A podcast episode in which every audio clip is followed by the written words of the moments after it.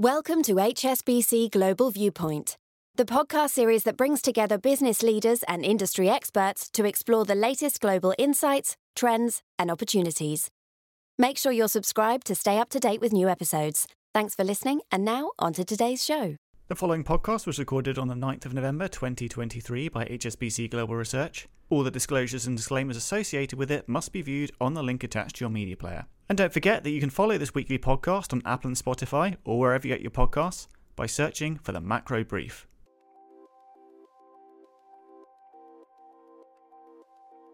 Hello, and welcome to the Macro Brief, which is coming to you from New York. I'm your host, Aline Van Duyn, Global Managing Editor, and today we're looking at macro and geopolitical risks that are priced into global markets. Now, of course, these are a constant source of concern, but what is actually priced in? And how do we know if risks that are being priced in change? So, for answers, we're talking to Alastair Pinder, Head Emerging Markets and Global Equity Strategist. Alastair, welcome to the podcast. Thank you very much for having me. So, let's start with the crucial information that everybody wants to know. What are the top risks that investors should be concerned about? Clearly, after the you know last few weeks, the top risk that we get asked about at the moment is geopolitical risks, and that obviously covers things like the tensions in the Middle East, but also uh, U.S.-China tensions. And bear in mind that going into next year, we have a ton of uh, elections beginning with uh, Taiwan in January, but also, of course, the US election in November. So, geopolitical risks, there's plenty of them. That gets discussed a lot. But then, you know, one of the other big market movers and the risks for equity markets at this point is a higher for longer environment, sticky inflation, which causes Fed and bond yields to remain elevated. That could have a really detrimental impact on equities. So that is also a key risk that we're focused on. And then, of course, the other one I think which gets discussed a lot and also, you know, concerns us is the potential for a sharper China slowdown. But there's obviously downside risks related to potential instability within the housing market and the consequences that that could have for consumption in the economy. So, those are quite big issues and big questions. How do you know what the markets are pricing in around these risks? That's a great question, and you know, I think what is priced is is is one of the most important things that investors have to consider when it comes to risks. Because in in in a lot of cases, when we consider risks, it's what is the impact of the risk going to have on equity markets. Uh, you know, that's our, our primary focus, and and for that, you know, you, you think about uh, the potential spillover effects from China, of course, a huge economy and what a slowdown could mean for the rest of the world. Again, for interest rates, you know, we are very focused on that because of the sensitivity of valuations in the equity markets to higher bond yields. Just consider this every 50 basis points higher in the US 10 year is a 6% hit to the US equity multiple. So, big downside if bond yields continue to go up. But then when it comes to the second part of the equation it's well what's actually priced because if this is already reflected in the valuations or the movement in equity prices then actually these risks might not be as big of a concern as, as we may initially feared. So we do a lot of work, and then it covers from looking at the impact of news on equity market performance to looking at machine learning models and trying to have more sophisticated ways to dissect valuations and the impact. We use a range of approaches to really try and, and, and tease out what is being priced by markets at this point.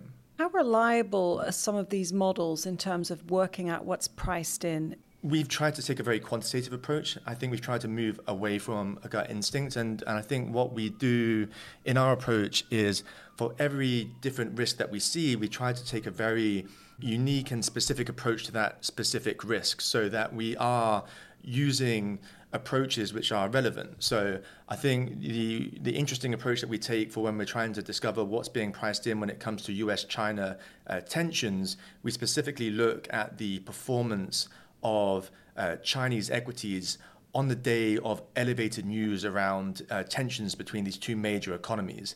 And for that, it's very interesting to track over time because we get to see how the risks are being priced and they're shifting during different points. How do you know when a new risk comes in that's not in your current analysis?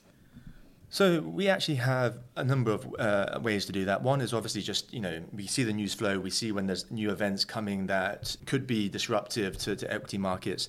Something else that we have, which I think is, is is really unique and quite interesting, is that we have a machine learning model which basically looks and, and tells us what are the key drivers from a macro perspective uh, of equity markets. Now, this is really useful because it tells us whether economic growth or, or US bond yields or something else is being impactful.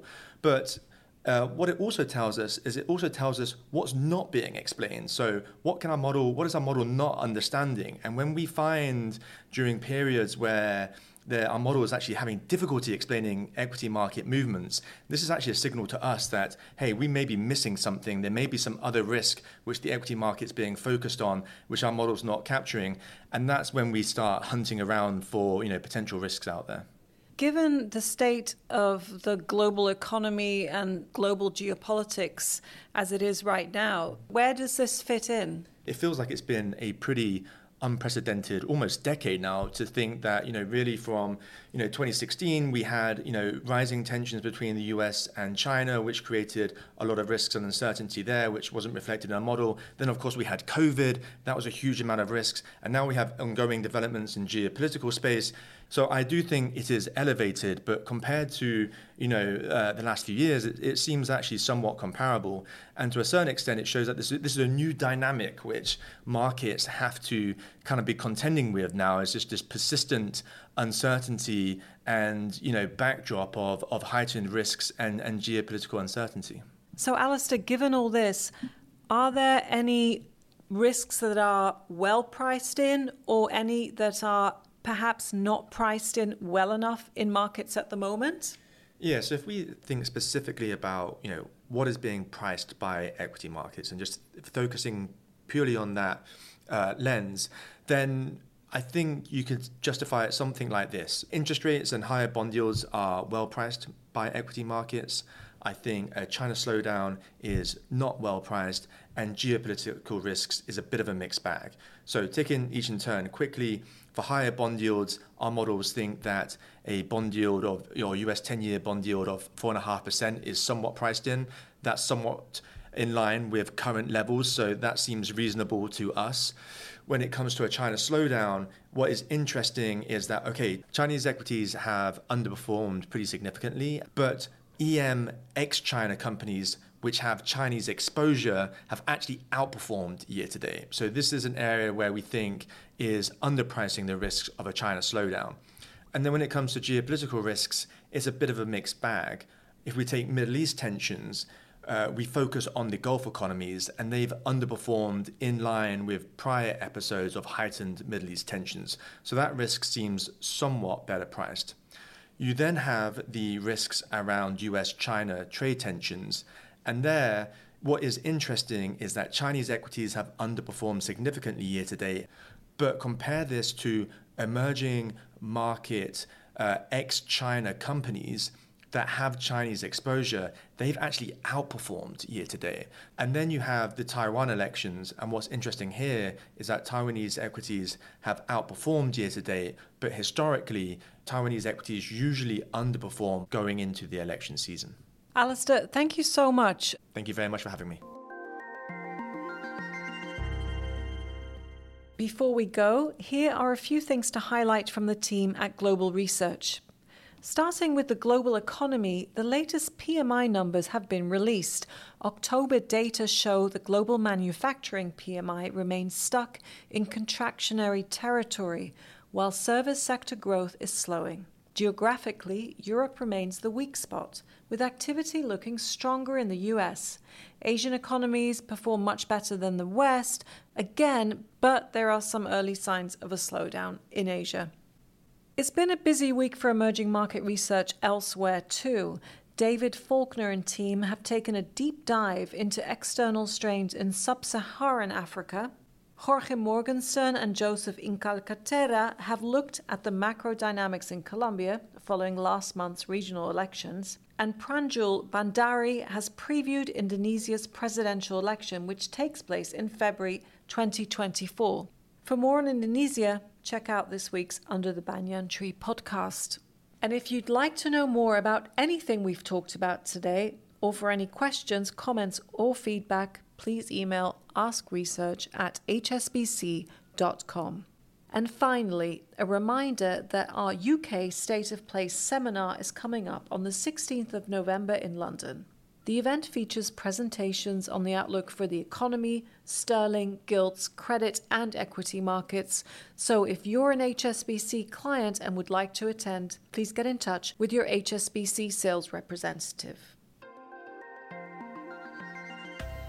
So that's all from us. Thank you very much for listening. We'll be back next week.